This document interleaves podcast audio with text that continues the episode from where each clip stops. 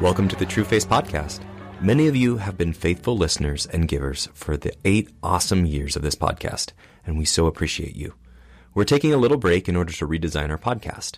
In the meantime, we're putting up some of our favorite, most listened to episodes. We hope they encourage you to apply grace to your daily life. This episode is from our Cure and Parent series. Listen in. Welcome to Trueface Podcast. Hey, we're all here today. All right. Whoa. We haven't been all here. That's true. That's for sure. In more ways than one. Yeah. oh, gosh. Where, where were you? Were you around last week? Or? I was in Albuquerque. yeah. Remember? Yeah. What a great time I had in Albuquerque. Really? incredibly good time. There's all sorts of people who have been through our stuff, and we didn't know they existed. You know, and so it was uh, signing old books that that were, you know, marked through and just Yeah. beautiful that's fun. stories. I just wish you could have all been there for their stories of redemption and healing and freedom and uh, just beautiful, beautiful, beautiful, beautiful. And and they were, if I remember, influenced by Atlanta. Is that yes. right? Uh, Regi Campbell's uh, radical mentoring, they went, they used that for 250 students, and they had a graduation that I got to speak at. That Oh, was wow. that was one of the nights, and uh, so that was a beautiful thing because we've been part of that with Regi for a couple of years down. Uh, the fact we'll be going back, and he's doing a magnificent work of a mentoring uh, program that people are using all over the world. But uh, and then the first night they had groups, all sorts of groups, a thousand people in in the auditorium. Then they would break out into different groups like depression, anxiety, same sex attraction, all sorts of. Must have been 50, 100 groups of of magnificent. they're in Albuquerque. They're in Albuquerque, Wow. Sagebrush, and they're doing some great work there. Hmm. Really, Wow, really. praise God. So it was a powerful, powerful, surprising time for me to experience there. Good for you. Terrific. Yeah.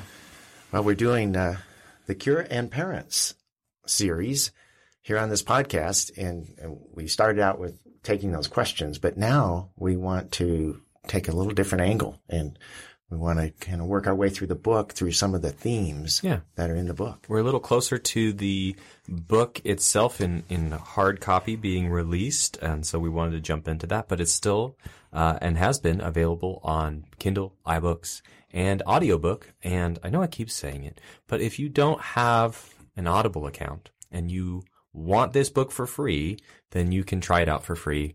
I'm not saying that you necessarily should go get an account and then cancel it just to get the book for free, but you can do that. And so much better than a John Grisham book. I mean, well, yeah, absolutely. so we're going to start walking. story. Yeah, he does. We're going to start walking through this book. terrific. It's a little different than a John Grisham, but that's okay. So we are going to start with the introduction. Yeah. And uh, I thought that we would just start by reading this portion that uh, John, you were just telling us that that uh, a friend of yours had just said. Yes, we have deal. some dear friends. You, you've gotten to visit them, the Adams. uh, Yes, Jeff in, and Kim. in Hawaii. Where Yeah, are they on? Uh, They're in Kauai? Kauai. hmm and uh, she just wrote because she had gotten an advance copy of uh, uh, of this, and she says, "Can I just read the introduction to you folks?" And so it was so sweet to have That her is awesome. Wow. deeply influence that early. I didn't realize it was them. I know them. That's Yeah. fantastic. Yeah. Hello. Um, okay, so this is how it starts, um, or at least a little bit down the page. It said, "Because God's primary goal is earning my trust, so He can love me and increasingly mature me, correct my behavior, and free my life, I will attempt to offer the same for my child." God has done endlessly more than enough to have earned my trust. But he knows until I actually, practically trust him, very little he desires for me will come to pass. My lack of trust comes from my fear of trust, not his worthiness to be trusted. So, because he loves me so deeply, he continually reveals himself as trustworthy, breaking down my fears and walls of self preservation. And as I grow to trust the perfectly trustworthy one, I heal. I mature. I become free. It's why David called out, "Oh, taste and see that the Lord is good" mm. in Psalm 34:8. He was mm-hmm. saying, when you are able to see him accurately and trust his intentions for you, oh, what a marvelous life mm. you will have with him. Mm. Yeah. Hmm. Gee. Amen. Johnny, you pointed this out to us earlier. Well, I, I. I tell you, I, I think that line, my lack of trust comes from my fear of trust, not his unworthiness to be trusted. Um, he is constantly worthy of my trust, but but he knows I'm just coming out of my shell. I, that I live with this fear ongoing, and it doesn't automatically, immediately. My first default is to trust him, and he knows that. And he says it's okay. And you're right on time. And I will keep revealing myself even in some of your failures where you choose not to trust me. I will be trustworthy. And you will uh, play with that for a while. You will not trust it for a while. And you will mature into trust. And it will allow me to love you release you protect you influence you. So it's an, an amazing thing to realize God does not impose himself to, to fix things and get things done. He, he, he himself chooses to use trust as the currency of how he will do anything in our lives. Amen. Amen and amen. He he does it in such a way that he really is not just gentle, not just caring, but I when I read that and I know it's to be true, it just gives you such a picture of his doting, his love, his uh, his sense of not being more than not being disappointed, but just it's like when with my kids when I just I can't not want their best. And it's okay if they can't receive my best. Yeah, I mean, I get frustrated. I'm not perfect or whatever, but it doesn't ever keep me from wanting to just keep giving my best. And if in them getting my best means I just need to keep showing them, then I that is not a frustration of my heart at the core. Yeah. It's me getting to just more and more express my love. And I think of God like God's not a God who gets like, would you just get it? Oh gosh. It's his his mode is always one of just wanting, wanting, wanting to express who he is. Hmm. Amen. So I, I, I love that it starts up by saying because God's goal and primary goal is that, he, then I'm going to make the decision to attempt to offer the same for my child. Yes. So it, it really becomes the template for the entire book. It does. That if that's the way you are, God, and the way you want to raise me, will you teach me how to raise my child that Amen, same John. way? Amen. We've had a couple of readers already say, "How do you know that that's God's primary goal?" Mm-hmm. Because we, you know, we that's our foundation for this book. So how, how do we know that that's his primary goal? Mm-hmm. Is earning my trust. Uh, I, I think it's in part because um, he understands that until I trust him, no matter how much he loves me, I can't experience that love. He knows that. And so his primary goal is for me to trust him so he can love me. Yes. Because his primary goal is to love Is me. to love Yes. me. So there has to be nothing that can come before that. You know. Exactly. And so, and then, and then he also knows, as David has described, he knows me. So his trust is primary for me to let him in, Hmm. to let him in, to actually let his truth in. I mean, so many of us struggle with believing the Bible, but never trusting its truth Right.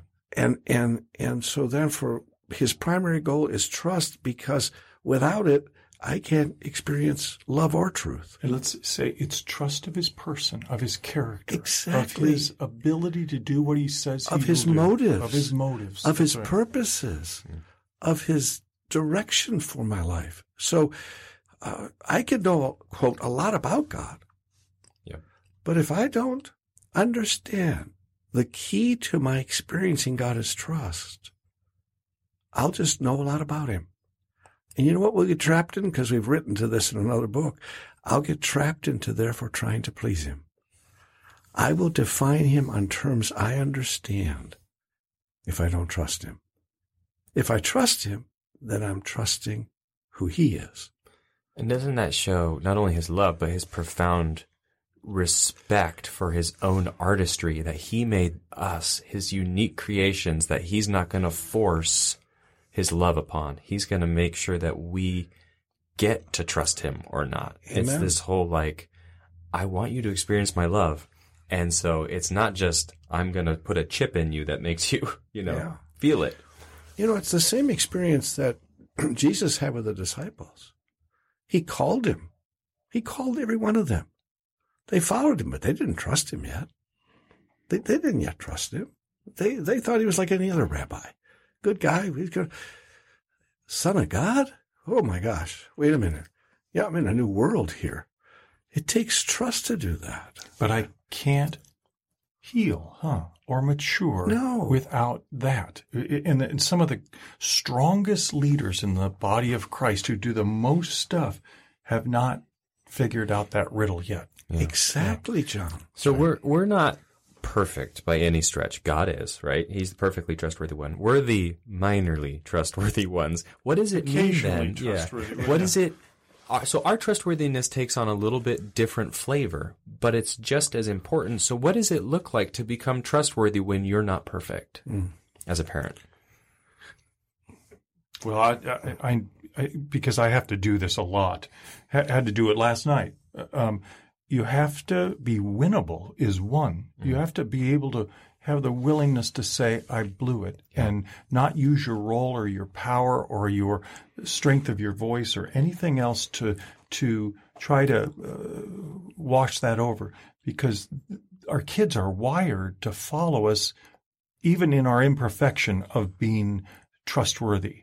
As long as we will admit to it because that's that's, That's the the integrity part of it That's that really key. is the integrity part of it they, they can go well i'm okay if you mess up I, I i expect that but if i can't get you to own it then i can't trust you Yeah, I, I think that's the answer, David, at least in my heart, when you ask that question. It's like, would a child trust me if I acted like I had it all together? Why would they? Will a child trust me if I'm honest with them, who I really am? And if I really am imperfect? Absolutely. yeah That's the whole key. And, and plus, there's another. It's it's later one of our themes, but there's another reality here. I can't let my children know who I am if my shame still defines me. yeah So one of the things that happens is that imperfection. He is dealing with that reality in me. that's He's- kind of our whole first chapter It isn't it, is. yeah It is our whole first chapter. So if that's true, if I believe that I must please God to be in his good graces, then that means that I automatically will create that dynamic for my child.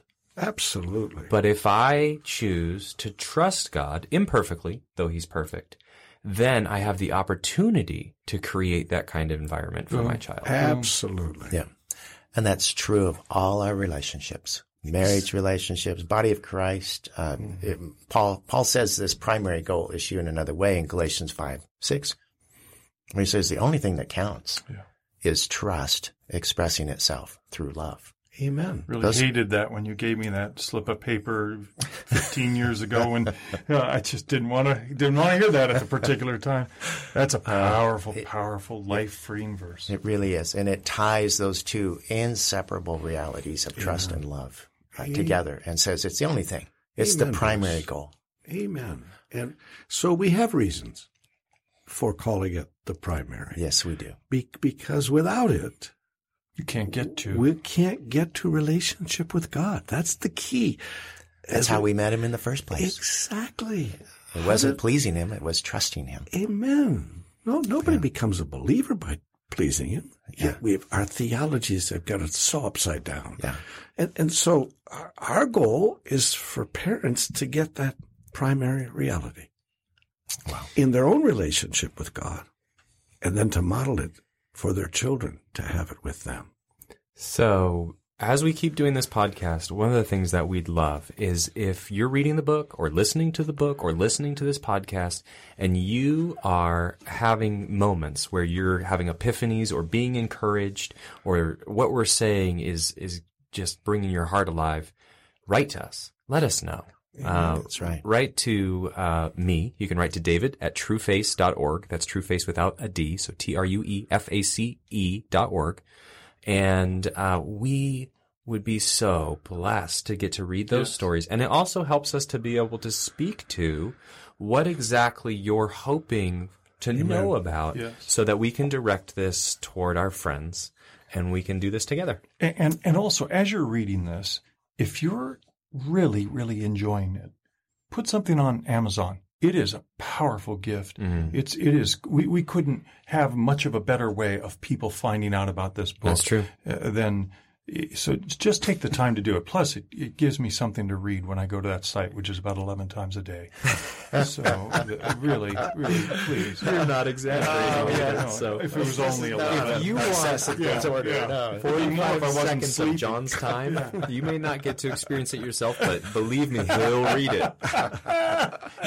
I'll see you next week. Thank you guys. guys. Thanks for listening to the Trueface podcast. If you would like to join the many listeners who support Trueface financially or sign up for our monthly newsletter, please visit trueface.org. If you'd like to read the materials these podcasts reference, visit trueface.store.